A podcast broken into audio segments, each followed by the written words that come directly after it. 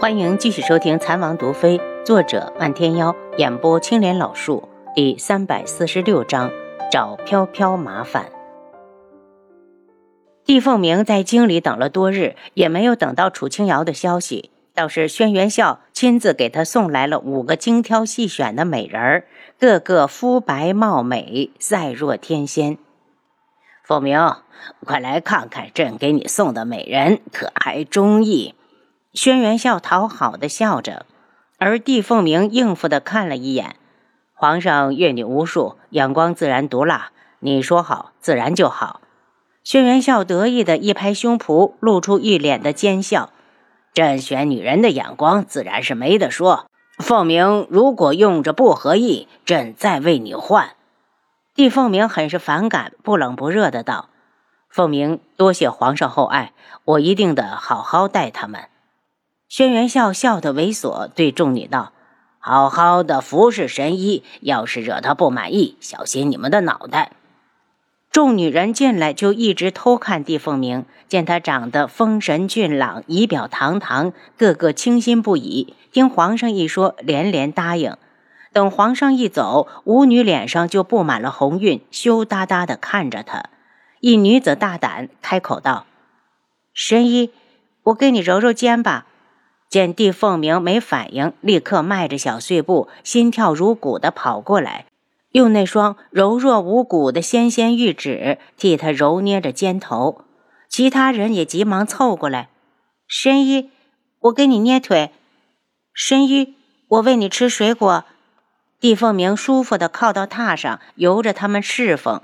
一时间，屋子里的气氛变得有些不同寻常。似乎有暧昧的气息在上下浮动，身后的女子故意在他脖子上吹气，还将胸部在背上蹭了又蹭。见他没有反对，胆子越发大了起来，低头就来咬他的耳朵。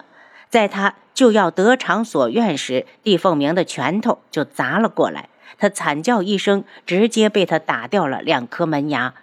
其他几女见状，哪还敢再胡思乱想，花枝乱颤的跪到地上，不住的求饶。帝凤鸣脸色铁青，对着外面的小太监招手：“你过来。”小太监知道皇上对帝凤鸣的重视，这些日子以来都夹着十二分的小心，不敢有一丝的马虎。刚刚那一声惨叫，把他的魂都吓飞了，一进来就跪到地上：“神爷，他他们。”不会服侍人，我马上给您换。帝凤鸣嘲弄的轻笑：“这几个人赏给你了。”太监一懵：“神神医饶命！小的小的是太监，绝不敢和神医抢女人。”帝凤鸣表情不变，让他把派过来伺候自己的其他太监也一并叫进来。小太监不明所以，连滚带爬的出去，把其他四人叫进来，在地上跪了一排。神医，人都叫来了，请神医吩咐。帝凤鸣道：“加上你，正好五个，不错。”然后他声音一冷：“这五个女人就赏给你们哥五个了，她们可是会服侍人，你们还不快去享受？”太监集体傻掉了，他们都是几岁入宫，在宫里待了好多年，还是头一次听说有主子把娇滴滴的大美人赏给他们这些六根不全之人的。一时间没人敢动。小太监虽然年纪小，可他机灵啊，第一个反应过来：“神医，我们……”不待他说完，帝凤鸣就道：“你们要是不要。”我就把他们赏给其他人，反正这宫里最不缺的就是太监。舞女早吓得花容失色，连连磕头求饶：“神医饶命啊，我们再也不敢了。”小太监看着几女，咬牙道：“神医此言可当真？你还不值得我骗。”帝凤鸣明显不屑。小太监一咬牙，他如今也十五了，虽然不是男人，但有个女人总比没有好。大着胆子指了指最近的一个女子：“神医，我要她。”帝凤鸣满意的一笑：“带走。”“不，不，神医，你不能这样对我，我是皇上送来服侍您的。”被选中的女子面如土色，抖成了一团。帝凤鸣傲慢的眸子里带着一丝残忍，对小太监道。带下去，好好调教。要是他再敢说出这样的话，我就拿你试问。小太监垂涎欲滴的看了眼美女，神医放心，奴才最会调教人了。说完，也不管女子同不同意，生拉硬拽的拽走。有他打前阵，其他人也赶紧拖了人就走。最倒霉的一个下手慢了，只剩下那个被地风鸣打伤的女人。见她满嘴是血的在地上歪着，他觉得恶心，有些下不去手。似知道他所想，地风鸣招着手，拿出一个药瓶，把这药给他吃了，养一天就不碍事。只是缺了两颗牙，有点丑。太监接过药瓶，使出吃奶的力气，用最快的速度将女子拖走。处理完碍眼的东西，帝凤鸣嫌弃的把身上的衣服全部换掉，想想还是不解气，干脆放在火盆里烧了，这才觉得稍稍的舒服些。楚修臣听说楚清瑶被靖主打死了，独自叹息了好几天。那样的美人就这样死了，真是太便宜他了。忽然，他直接从床上跳起来。楚清瑶都死了，漫天妖就算没死，估计也自顾不暇。他冷笑：“春风阁飘飘。”等他来到春风阁时，发现这里还没开始营业，一脚踹开大门：“飘飘，你个贱女人，你给本公子死出来！”他这一嗓子把正在休息的春风阁众人都惊了出来，特别是飘飘，因为他现在是管事，赶紧穿了衣服跑出来。一看来人是楚修臣，冷笑道：“楚公子，你来早了。春风阁的姑娘们还没起，暂时不接客。本公子点名要你伺候，你这不是起来了吗？”他边说边靠近飘飘，大有一把抱进怀里的趋势。飘飘身子一滑，闪到了一边。楚修臣双目一瞪：“你会武功？”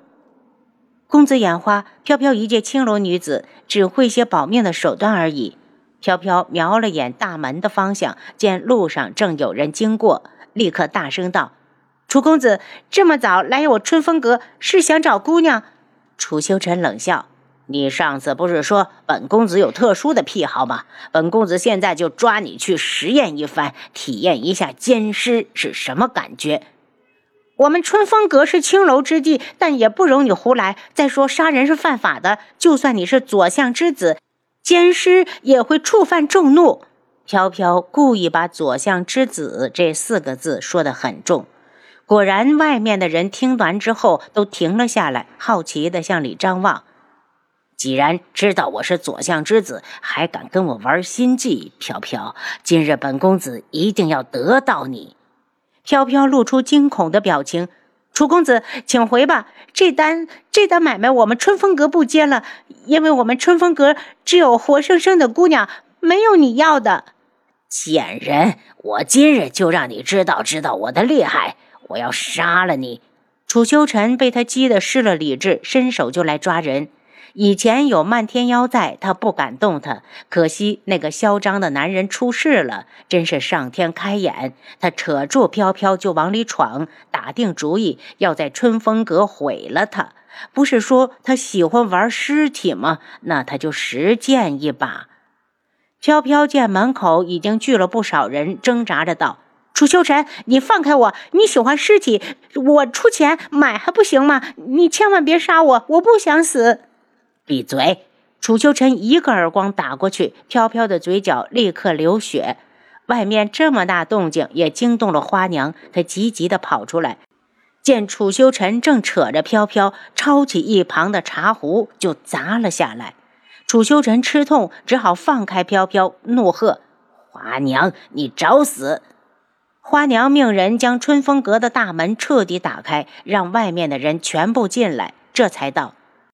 相信大家早就听说左相大人府上的公子对我们春风阁的飘飘姑娘一直动着歪心思，想把她杀了，再满足自己的特殊嗜好。可青楼女子就算再低贱，也是一条人命。